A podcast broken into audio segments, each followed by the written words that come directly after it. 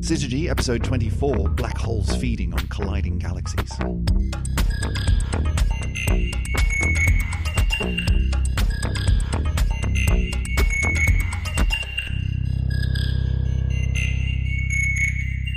And welcome back for Syzygy episode 24. Emily sitting across the table from me on the microphone. How are you doing? Hello, hello. Welcome yes, I'm back. brilliant. Good, good. You're over your over your lurgy. Yeah, yeah. I sound way, way worse than I. no, hang on. I'll get that Sound right. sound better than you were. But sound I feel way, way better than I sound. good. Emily's not been well. She's had a bit of a lurgy. She's been a bit green, but she's back. She's vertical, which is better than when you were a couple of weeks ago, a couple of days ago. Definitely. Ah, dear. So today, today we're talking about big things colliding, galaxies in collision, which is pretty awesome stuff.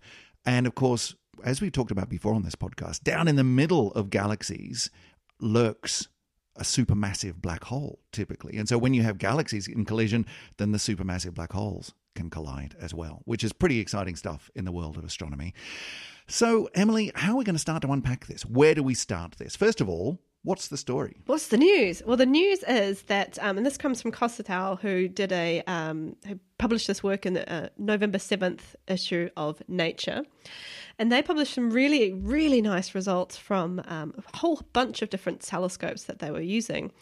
And the bottom line, I think, of their uh, research is that these black holes that are in these galaxy mergers, supermassive black holes from the centers of these galaxies, are actually growing a lot, lot faster than we thought they were in the very late stages of their merger. Okay, so why? What's going on? So we got two objects which are in kind of collision, and it sounds like galaxies colliding should be kind of a very, very rare event, right? It does. I mean, yeah, you know, when we when we look up at the sky, we see our galaxy. That's the Milky Way. All of the stars that we see in the sky are in our galaxy, and you you know you're not seeing other galaxies just whipping through and bashing into stuff all the time in our galaxy. But turns out a bit more common. Very, very common. And I think one way to imagine why that's the case is actually to think about its scale a little bit here. Okay, So I have a really great analogy. I like to use an orange. right. It's not Okay. just because of Emily's- vitamin C content. Hang on. Have you used an orange for an analogy before? Have you pulled out the analogy orange? I before? love orange analogies. Okay. All right. Okay. So Emily's orange analogy du jour. Let's okay. go. So if we imagine that the sun is an orange, Yep. let's just think about where our nearest star would be. All right. Do you want to? I think we have we done this guess, guessing game I think we have, and I should have paid more Yep, attention. and you've so forgotten, so let's I do it look- again. Say uh, a mile away. four thousand kilometers. What? Oh, I have a feeling I did this last time as well because I'm imagining it. And a mile's like a really long way, but four thousand kilometers away. to our nearest star? That's like. Like putting this in Australian terms, because I'm an I'm an Australian. That's Sydney to Perth. That's a really long way. That's an orange in Sydney and a grapefruit in Perth. Yep. And you've also got well, if you want in the northern hemisphere, we can do York to the North Pole. Oh, so you've got like an orange in York and like a, a lime at the North Pole. Yep. Because spreading it around the citrus family, I think that's only Yeah, fair. so it's fair. Yep. Good lord, that's nuts. So that's a really right. long way away. So Yep. the chances of two stars hitting each Mm-hmm. other in a galaxy almost zero, right? Okay, so I see where you're going with this. So even though, like, if we if you look at a picture of a galaxy, right, one of these classic Hubble style pictures of a galaxy, and they're beautiful and they look like they're absolutely chock full of stars. Or even if you see a picture of the night sky on a really clear night where all of the stars, all of them, are visible. It looks quite crowded, but in fact, the stars are very, very, very far apart. There's a lot of space. A galaxy is mostly space. Yes. Yep. Yep. Okay. So stars, even if you smash two galaxies together, you've got all the stars, but there's lots of empty space in between them. Hmm. But let's think about the smashing bit of the galaxies. Okay. So if our galaxy is the size of an orange, where do you think the next galaxy is? Okay. Um. Ah. No. Okay. I remember because we did this one before, and I was paying attention. I just don't remember the answer. I'm going to say again, a mile away. So not even the closest galaxy. So we've got some little galaxies Mm. in between, but our biggest neighbor, Andromeda galaxy, in this scenario is two meters away from us. I am so bad at this game. You're really I bad should. I should stop using a mile.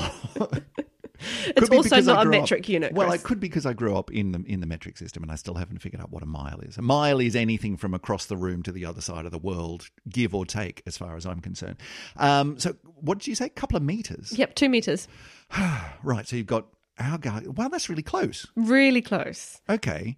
And so I'm assuming then that that's not an absolute coincidence, that on that scale of orange sized galaxies, you do tend to have galaxies quite close to each other. Yeah, and galaxies are and colliding. So the idea of looking up into the night sky and seeing, like, beyond our galaxies, galaxy, and looking out to see the the countless billions of galaxies that are out there in the universe, it's not so surprising that given that they are actually quite closely packed together, that you would see a lot of them colliding with each other. Yeah, That makes sense. Yeah, it's not like an even distribution. About half of all galaxies are kind of in these groups, um, and we did an episode about this, about kind of the large scale structure, and about half of them are in these kind of quite closely associated groups, like our local group Wow. for us and Andromeda and That's that's a really friends. high percentage. Really high. That yeah. kind of reminds me a little bit of how surprising it, it was when you when you told me that uh, it's actually really common to have stars in binary or multiple systems. So that's really common. very very common, more than Um, half, More in- than half in our galaxy. And now here yeah. we've got you know roughly half of the galaxies that we see in some you know some form of collision, some stage of collision. Yeah. Um, gravity wow. is a wonderful thing. It is. It is an amazing thing. So that that gives us some ideas that actually these galaxy collisions happen all the time. Okay, so this isn't rare. It happens. Yeah. I mean, it doesn't happen overnight, is the other point that we're going to have to re- keep reminding ourselves of during this episode. So, when we talk about things like the supermassive black holes are growing faster than we thought they were, I mean, we're talking about timescales of uh, 20, uh, 10 to 20 million years. So when we use the word collision in this context, it's really important to to move it a little bit away from what we in our you know human-sized world tend to think of as a collision right? You think of a car crash as being a collision where one object hits another object bang and it's over. Whereas on astronomical scales the sizes the energies the time scales are incredibly different. Yeah, so a whole merger process of two galaxies will probably take about a billion years. and that from an astronomical point of view is still considered to be a collision. Yeah, well, because in physics i mean it's it's something that you sort of learn um, you know some i think some students learn it in high school and then you learn it as an undergraduate that that in physics a collision is really just something where you've got something or a couple of couple of objects coming into into an interaction interacting and then leaving again or sticking together and and uh, and carrying on as a as a combined thing but you you know you've got before the interaction the interaction and then after the interaction and that interaction can be really really quick like you know two particles colliding which is incredibly quick. It's a tiny fraction of a second. It can be somewhat longer, but still very fast in our time frame, which is two cars colliding, which happens in you know a second ish, or it can be much much longer. So, for example, you know a a um, when a spacecraft does uh, does a flyby of a planet and does a slingshot around that planet to pick up some speed or to, to gain some momentum, that's a collision, and you can analyze that as a as a collision, even though it happens over days and weeks. yeah. I mean, the most basic definition of what we can say is that there's an exchange of energy. Right. right? Um, and it's usually that the energy from the forward motion of at least one object is translated into some kind of friction or transfer of um, change in orbit, for example, in the case of the satellites. And then, you know, it's changed that system because of that interaction. So, in the case of two galaxies, collision, I mean, is, is a good term because you're looking at the ensemble of the whole galaxy, you know, all the stars, all the gas, all the dust, all the things that make up that galaxy. But it's not kind of necessarily two galaxies smashing together, all the stars hitting each other and things, you know, working like billiard balls in space. No, it's not. I mean, you, you tend to sort of have this image of, you know, stars bashing into each other and all hell breaking loose. And if you look at it, I mean, there's some amazing visualization simulations of galaxy collisions out there. We'll put a link to some of these in the show notes. They're absolutely beautiful, and you can see these things swirling together and suddenly flying apart. But of course, none of the stars got even close to each other in, in the vast majority of cases. But you're dealing with such big objects with such a huge amount of of collective gravity all pulling on each other that it disrupts the thing itself. It's quite amazing. It's really amazing. And what's really cool is that although the stars themselves are sort of I mean, they're kind of unaffected, each individual star. So let's take just, just the example of a star in one of these galaxies that might be a bit like the Sun, even if it's got a um, system of planets around it. It's kind of unchanged from this whole interaction, apart from maybe its orbit has been around the center or whatever's going to be the new center of this galaxy is a bit changed. But the actual star isn't changed, really. But what does happen when these two galaxies collide is the other stuff that's not stars starts to interact. So, particularly the gas and dust. And what's beautiful, and you can see in things like Hubble images when you look at interacting galaxies, is that gas and dust gets pulled around in beautiful ways. You get things called bridges or streams of material and even in those streams, that gas and dust is changed by the fact that it's got gravity tugging it in all sorts of weird and wonderful directions. So often in a cloud, if you have a cloud of gas and dust, if you want to sort of trigger it into collapsing down and forming a star, you have to put a shockwave through it in a normal galaxy, that might be something like a supernova explosion. Mm-hmm. Yeah, we talked about that a couple of podcasts ago. But in these galaxies, in these mergers, it can be just the gravitational interaction of the merger itself can trigger shockwaves through this material, and actually you get uh, a starburst where new stars are suddenly being formed because the gas is being pushed around, it's being pushed into collapsing down and forming brand new stars. Can you can you work that one backwards and identify you know in a in a galaxy that you're that you're looking at in the sky. Can you identify that hang on there's there's this there's this strange pattern within the galaxy where suddenly there's a whole bunch of new stuff happening and new stars turning on?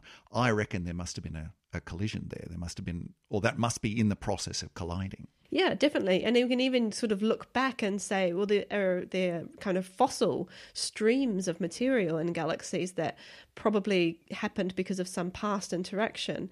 Uh, we have one example in our own galaxy where we were interacting with two of our little dwarf neighbors, the Large and Small Magellanic Clouds, and that's causing a Magellanic stream of material, which has also got new stars which have been formed when that um, interaction was um, happening. Is that still happening now, or it's is still going on? Yeah. So wow. we're we're very very slowly eating those two galaxies. Oh, poor things. But it's it's slow. They've they've got a lot of warning. yes, I guess you know if they're still hanging around, it's you know it's their fault, really, yeah, isn't yeah. it? At this point. So, um, in the case of this study, what they're able to do, which is really cool, is to use some observations from different wavelengths of the electromagnetic spectrum. So we have lots of beautiful photos from Hubble of interacting galaxies. But if we want to look at what's happening now at the centers of those galaxies, what's happening to the supermassive black holes at the centers of those galaxies, then actually that's a real challenge. Mm because as we've discussed before, supermassive black holes, amazing things, you know, ludicrous amounts of of material has gone into building these things, and yet they are still really quite small and quite hidden from us from the fact that they are in the centers of the galaxies, so they're fairly hidden anyway, and they're black holes, so yeah. we can't see them. Exactly. So not not a lot to go and yeah. of to use, especially in, in the visual part.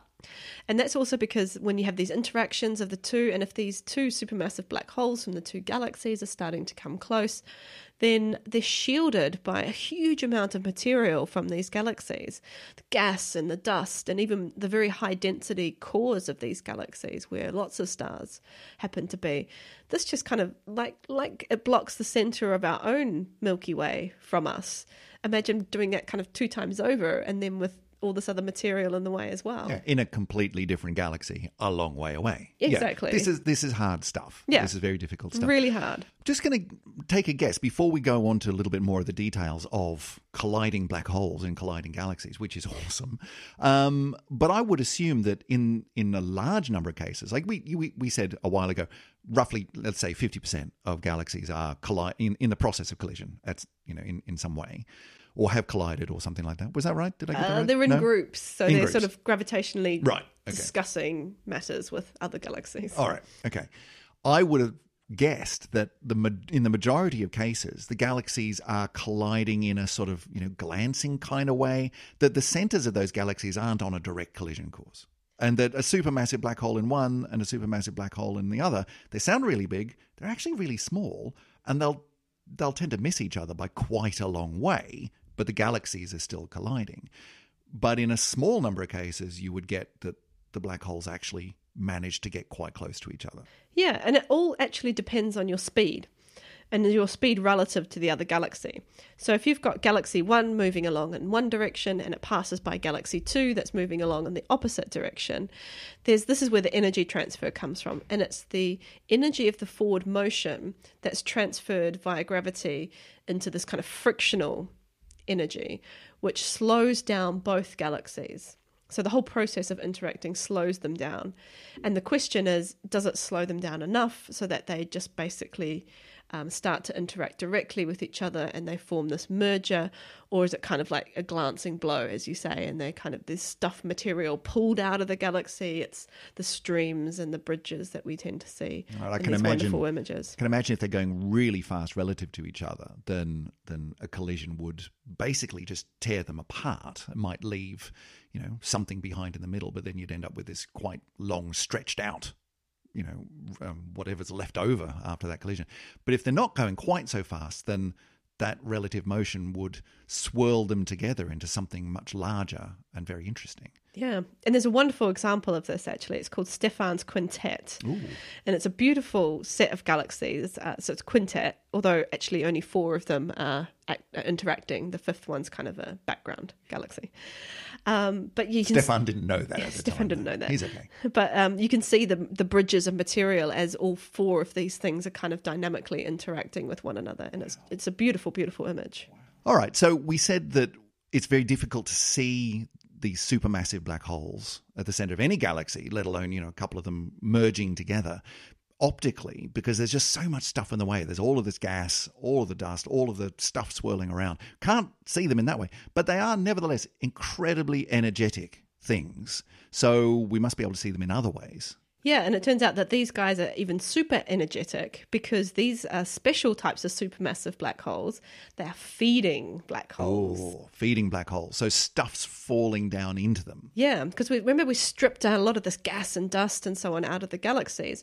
Now, if that wanders too close to the supermassive black hole, it's going to form a disk, and that accretion disk starts to glow, and then you get the uh, black hole feeding from that disk, and a huge amount of energetic uh, light is being put out. And that's what we can see, particularly in X rays. Yeah, it's it's, a, it's an interesting phenomenon. It, it's easy to imagine stuff falling down into a black hole, and of course, never being seen again. That's the whole point of a black hole. But as material is falling down towards a black hole, and as it forms, as you say, this this accretion disk, it's spinning around incredibly fast. It's, it's orbiting around the black hole incredibly fast. Anytime you've got matter doing that, it's emitting a huge amount of energy, which can escape because it's still on the outside of the black hole. So the region around a black hole can be incredibly bright, and particularly in very high energy wavelengths like X-rays. Yeah. Right. So, we can see them. Yeah, so this and that's what that's what I think was really clever about this study. They went and looked for systems of interacting galaxies that did have a high number of X-rays, as detected by the uh, Swift um, space telescope, and uh, and started basically a list of all these are interacting uh, galaxies that seem to have lots of X-rays, so their supermassive black holes might be feeding. Now, how can we possibly look at that? So how do you? So this is when we need to shift uh, wavelengths again. So we've gone up all the way to the high energy to f- find out what the black holes are doing. We're going to go a little bit down now and go infrared. Right. look- Infrared. So that's not far out of the visible. No, just below. So this is kind of your thermal imaging cameras and that sort of thing. And it's actually doing a very similar job here. Infrared uh, light is not hampered by the dust and gas nearly as much as the visible light that we see. So this is the kind of technique we use to look into the depths of our own galaxy. Therefore, of course, we're going to use it to look at the depths of other galaxies. Sure, makes sense. So you've used the very high energy X-ray side to actually identify where are these things. Once you've got them, okay, let's look in infrared now and actually see some detail. Yeah, exactly. And there was two ways that the these guys did it. They used um, Hubble. Hubble has a um, near infrared camera, and looked about 385 galaxies interacting with um, Hubble. And they also used a really nice observatory called Keck, which is a really large. Uh, that the one in. Hawaii? Yeah, yeah, big, big one. The good thing Um, about being an astronomer is you get to go to all sorts of exotic places to use the telescopes. Yeah, If you actually have to go there. I mean, I guess increasingly you can do these things remotely, but Depends surely the- there's always an yeah. excuse to go. It's usually a good Yeah. yeah. Um, so Keck is one of the highest resolution ground-based infrared telescopes we have, um, because it uses some very clever uh, systems to to improve and basically remove the effects of the Earth's atmosphere.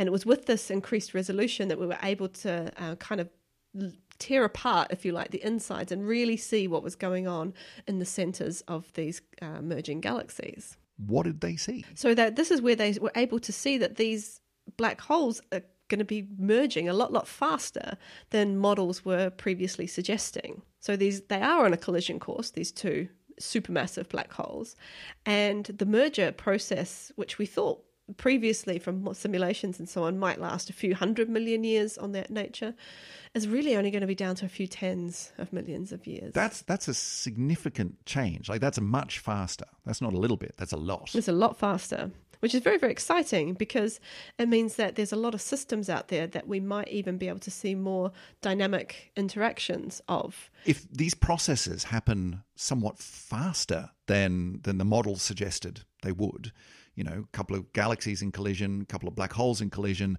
Hey, we thought we had hundreds of millions of years that over that for, for that timescale to, to actually play out. Now it's actually considerably less than that.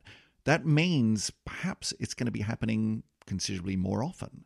And one of the really interesting things that's happened in the last couple of years is a whole new area of astronomy which has opened up, which is gravitational wave astronomy, right? A few years ago, all the headlines were about, hey, we've detected gravitational waves, like at last, finally, from the merging of two black holes in a galaxy a very, very, very long way away. When Yeah. black holes merge, that's incredibly energetic. And that wobbles, that, that final merger wobbles space time in a very Einsteinian way and sends out waves through space time, which we can detect with incredibly sensitive instruments. And if we think about what that discovery was, so this is the, the good old famous GW150914. I was going to say that. I just to. I thought that you you probably have more fun saying that. Yeah. I, I, you know I like these uh, telephone numbers. yeah, yeah. yeah. Um, I'm so- I'm really good on the on the on the big detail. You're good on the fine detail. So these black hole, that black hole merger, that was a merger between two what we call stellar mass black holes. right. So, but each of those black holes was around. Well, one was around thirty-six times the mass of the sun. The other one was about twenty-nine times the mass of the sun. So these aren't supermassive black holes. These are, are just not. these are just massive. These are just massive. Yeah. Yeah. Okay, the sun's pretty big. Bog I'll give you that. Yeah. common or garden variety black holes. Yep. So they're, they're the kind that maybe have been left behind by um, a star exploding at the end of its life. So it has kind of a stellar ish mass. Yeah. Those ones are still confusing. I'm, I'm not sure we still quite understand where they came from. But, right. Well, but, we'll you know, we'll leave that for another time. The point is they're small. Yeah. Compared to these guys that we're talking about. Which are millions. of- Millions, if not billions, of times So- the mass of our sun. So when those merge, wow, Yeah. that's going to be off the You charts. think you got gravitational waves from just a stellar mass black hole merger? Imagine billions of stellar masses coming together in a black hole merger. Now, of course, it's still tens of millions of years time scale. So it's not like we can go, oh, let's just keep an eye on that galaxy there because in five million years' time it's going to happen. Like, we, we're not going to be doing that. But I guess the point is that not only can we see where these things are, are happening in galaxies that, that are out there in the sky, we can see things that are in the process of, of merging, and it seems to be happening faster. But that might imply that that actually we've got a better chance of detecting these ha- these things happening because they may be happening faster and more often. yeah, I'm really not sure about this argument of more often though. I don't know. I'm plucking that one out of the I air. know. I'm hopeful. I don't know. Does it work like that though? Does it work like that? in I a guess- nearly infinite universe. Hmm. Gonna have to go and think about that one. Any uh, any I think- astrophysical statisticians want to get in touch with us? Yeah. I think what's really interesting, though, is that it does help our models of galactic evolution Okay. to understand where different types of galaxies come from and how fast you can form particular types of galaxies. See, I was getting very excited about the oh big explosions and we can detect them thing, whereas you're being very very sensibly um, astronomer. Which is yeah, but no. This, this tells us about our models. Oh, okay, all right, fine. You win. Yeah, but it's interesting to know how bad our models are. Well, yeah, okay. Okay, so we have lots of different types of galaxies in the universe around us. We have spirals like our own. We have these things called ellipticals, which are kind of just blobs of many, many stars, and um, and all sorts of weird and wonderful things in between, in, in between and other. And we don't really exactly understand if there's, there's some evolutionary links between the different types of galaxies.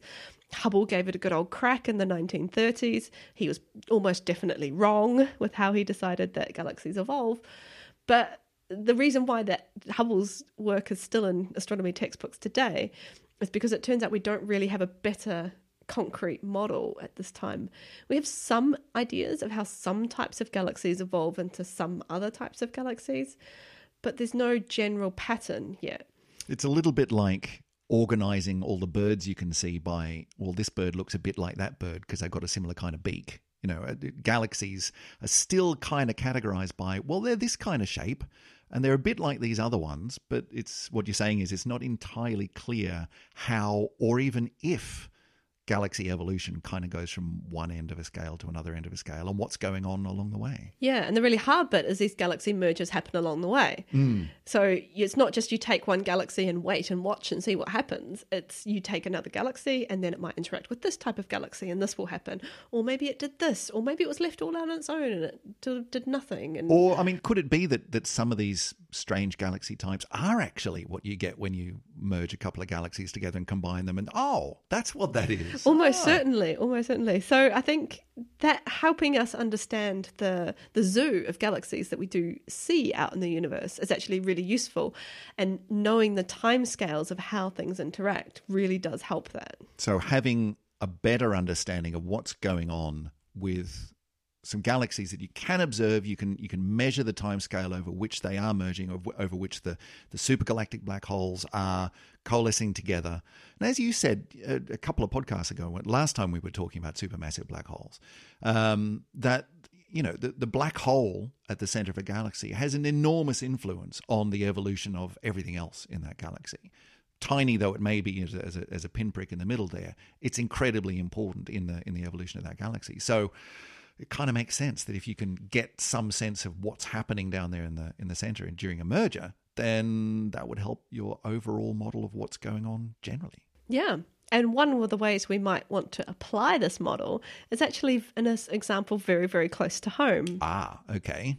So Bringing it all back home. Yeah, I'm gonna I'm gonna put this out here now. I'm afraid that the Milky Way's days are numbered. What? Don't tell me that. We That's- are on a collision What are you course?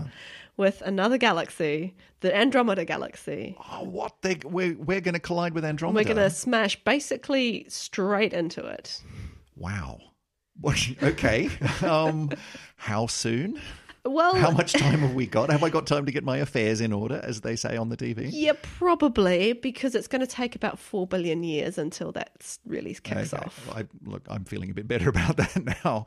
But wow, like a cl- straight on bang, we're going to hit each other. Yeah, and we, we've sort of known we were headed into the kind of dir- into the same region of space, shall we say, for quite a long time. We've measured the that Andromeda is blue shifted, which means its light is coming towards us, so the whole galaxy is sort of moving towards us at an insane speed.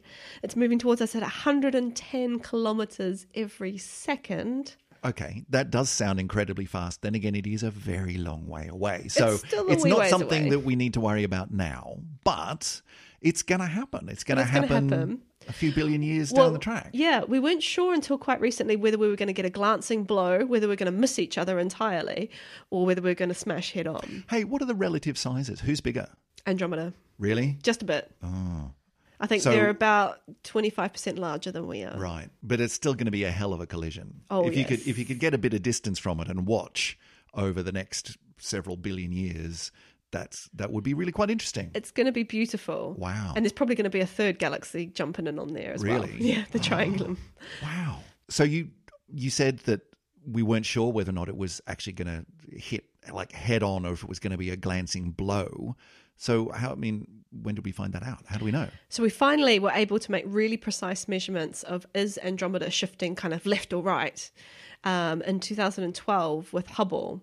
And so it was only just very recently that we figured out, oh yeah, we're in trouble. coming right at We're in for a head on. Andromeda hasn't moved in all the time we've been observing it, at least to our detection limits. So pretty much it's going to smash That must have been a really strange realization to come to. It's like, okay, we can see, look, Andromeda, it's coming roughly in our direction. So is it like, is it going that way? Is it going that way? It doesn't seem to be doing either of those. Hang on, there's only one explanation for that. It's coming right at us. but really slowly. So there probably wouldn't have been a lot of panic in the voice there. No. So going back to what we were talking about earlier, then, so there's a lot. I mean, there's a lot of space in galaxies. There's a lot of distance between stuff. Looking at it from a distance, you would see two or three galaxies colliding and just ripping each other apart. But if you were to see it from Earth, if we were still around, would we? Would we even notice? Well, there have been lots of people trying to model this, what's going to happen to exactly the sun in this scenario. And of course, we don't have the exact precise locations and masses of every object in these two systems. Why not? What have you been doing with your time? Come on. well, the Milky Seriously. Way has like 300 billion stars, Andromeda is maybe 400 billion. Excuses. Just excuses. That's Seriously. quite a few measurements that All we right. have to make. Okay. But statistically, you could do it. Yeah, I mean, you we could could look at given a star roughly here and a distribution of stars roughly like this, you could figure out roughly what would happen to roughly that star. Yeah, probably what we'd do is we'd say, here's a million possible scenarios. What happens in the majority of those Yeah. scenarios? Yeah, right? let's play it out over and over and over and over and over again. Yeah. And what's likely to happen. So what is likely? Uh, probably not much. It seems to be the general consensus. We'll probably end up just merrily orbiting the center of whatever is going to be in the center. It's going to be a new galaxy. Uh, we've already got a name for this new galaxy. Good. Tell me tell me it's not a bunch of numbers. No, no, it's called Milkdromeda. Oh, nice. Yeah. Nice. In the in the grand tradition of Hollywood naming things, Sharknado, Milkdromeda. I like it. So we'll still be orbiting some kind of central point in Milkdromeda. We're still going to have our solar system. That's very much gravitationally bound to our sun. There's not much that can do to kick that off. We will have other problems, though, hmm, probably like? that we'll be worried about. Well, four billion years is kind of when the sun starts to s- run out of fuel. Okay. four to four and a half, depending, yeah, exactly how much hydrogen's left over in the sun. And and when the sun runs out of fuel, what's it going to do? Well, it's going to become a red giant. It's going to swallow up the earth inside of it. It's going to be that big. It's going to be really big. wow. So- so we're going to have bigger problems at that Yeah, point. we're probably not going to be interested in the merger of Milk Milkdromeda at all. That's, that's a real shame because I would imagine like the night sky looks good enough now if you manage to get out of the city. And as we encourage everyone to do as often as we possibly can, you should do that. Um, but in a couple of billion years, it's going to look really quite extraordinary as these two galaxies come together, two Milky Ways effectively across the sky in merger. Yeah. Wow. but we're not going to see it because we're going to be burnt to death by a giant star. Yeah. Yeah. That sucks. That's really bad timing. That's really bad timing. It's really bad. Who do I write to? Can I write to my local MP? That's just that's not fair. Well, you will get a beautiful view of Andromeda in the night sky in the few billion years leading up to this, right? At least in the yeah, last couple. I mean, here it comes. Yeah, No, it's you know, it's- slowly but surely. it's already really bigger. large, and actually, in terms of um, angular size in the sky. It is, isn't it? It's like you know, if you look at the size of the moon, it's like five or six moons across. It's just really, really dim, so we don't Yep. tend to see it. But but when you when you see it, um, you know, it, when you when you figure out the size of that in the sky, it's huge. Yeah. And so it's just going to get brighter and closer as time goes on. And I've seen some really nice. Really slowly. really slowly. And I've seen some really nice um, sort of people photoshopping, you know, what, what the night sky is going to look like in a billion and a half years' time or something like that. When Andromeda is just this big streak up through the night sky. It's really quite cool. So we can kind of pretend that this is what it would look like, but we're not going to be around to see it. We're definitely not.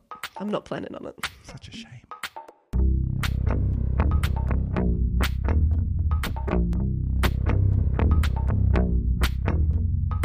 And that brings us once again to the end of an episode of Syzygy. Look, we always really enjoy doing these shows. And if you enjoy listening to these shows, then there's a whole bunch of ways that you can get in touch with us and a bunch of ways that you can help us out. So, first of all, let's start ticking these ones off. You can talk to us on Twitter. The Tweetyverse. The Tweetyverse. What's our Twitter handle, Emily? we are at SyzygyPod. That's an S and then a Y, then a Z, then a Y, then a G, then a Y. Which gets you a lot of points in Scrabble. If you just, here's a tip for new players if you turn an N sideways, you get a Z, and then you can play it in Scrabble. you Don't can. cheat. Yeah. Look, if you go on Facebook and search for the Syzygy podcast, or just facebook.com slash syzygypod will get you there as well, um, or just go to syzygy.fm. Go and find our webpage. You can find all of the past episodes on there, all of the show notes, the works, as well as a contact page. You can send us a little hello. If you've got any questions, something that you've always wanted to know in the world of astronomy, send us a question. We have done in the only 20 something episodes that we know. What are we on now? 24? 24. We've already done two episodes based on listener feedback. So you can be number three. That'd be fantastic. We'd love to hear from you. If you also want to get in touch with us because or you want to you want to help us out in doing what we do better, then there's a couple of ways you can do that. First of all, number one, go and give us a review because the more people who put reviews up on things like the Apple Podcasts page, give us a five stars and a little blurb about how great this show is, the more other people will find us because it helps us to rise up through the infinite number of podcasts that are out there. So that's one thing that you can do. You can tell your friends and your family and say, hey, been listening to this thing. I think you'd enjoy it and point them in our direction, syzygy.fm, and they can find all the details there. One last way is that you can go to our Patreon page, patreon.com slash syzygypod. Go there and you can become a patron of the show. If you pledge a dollar, couple of dollars, ten dollars, or pounds if you're here in the UK, um, then that would come to us every month and help us to do the things we do better than we do them.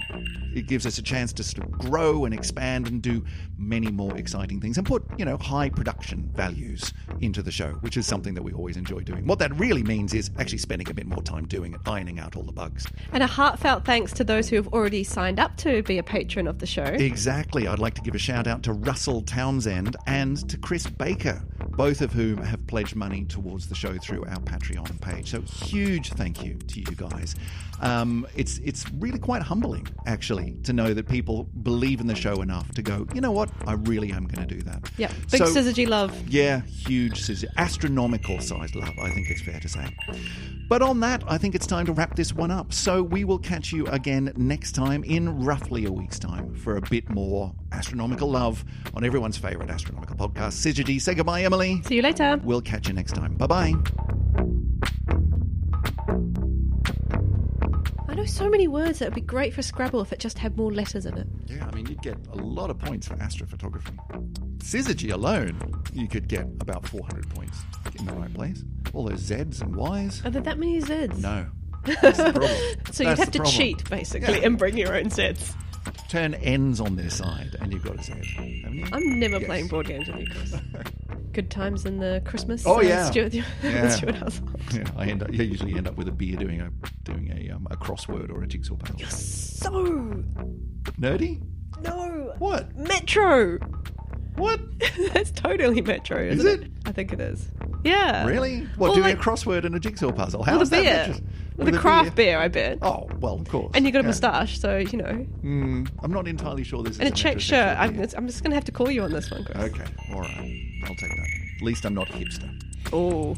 Just we need to finish this show, okay? A small subsection of this may be going at the end of the show.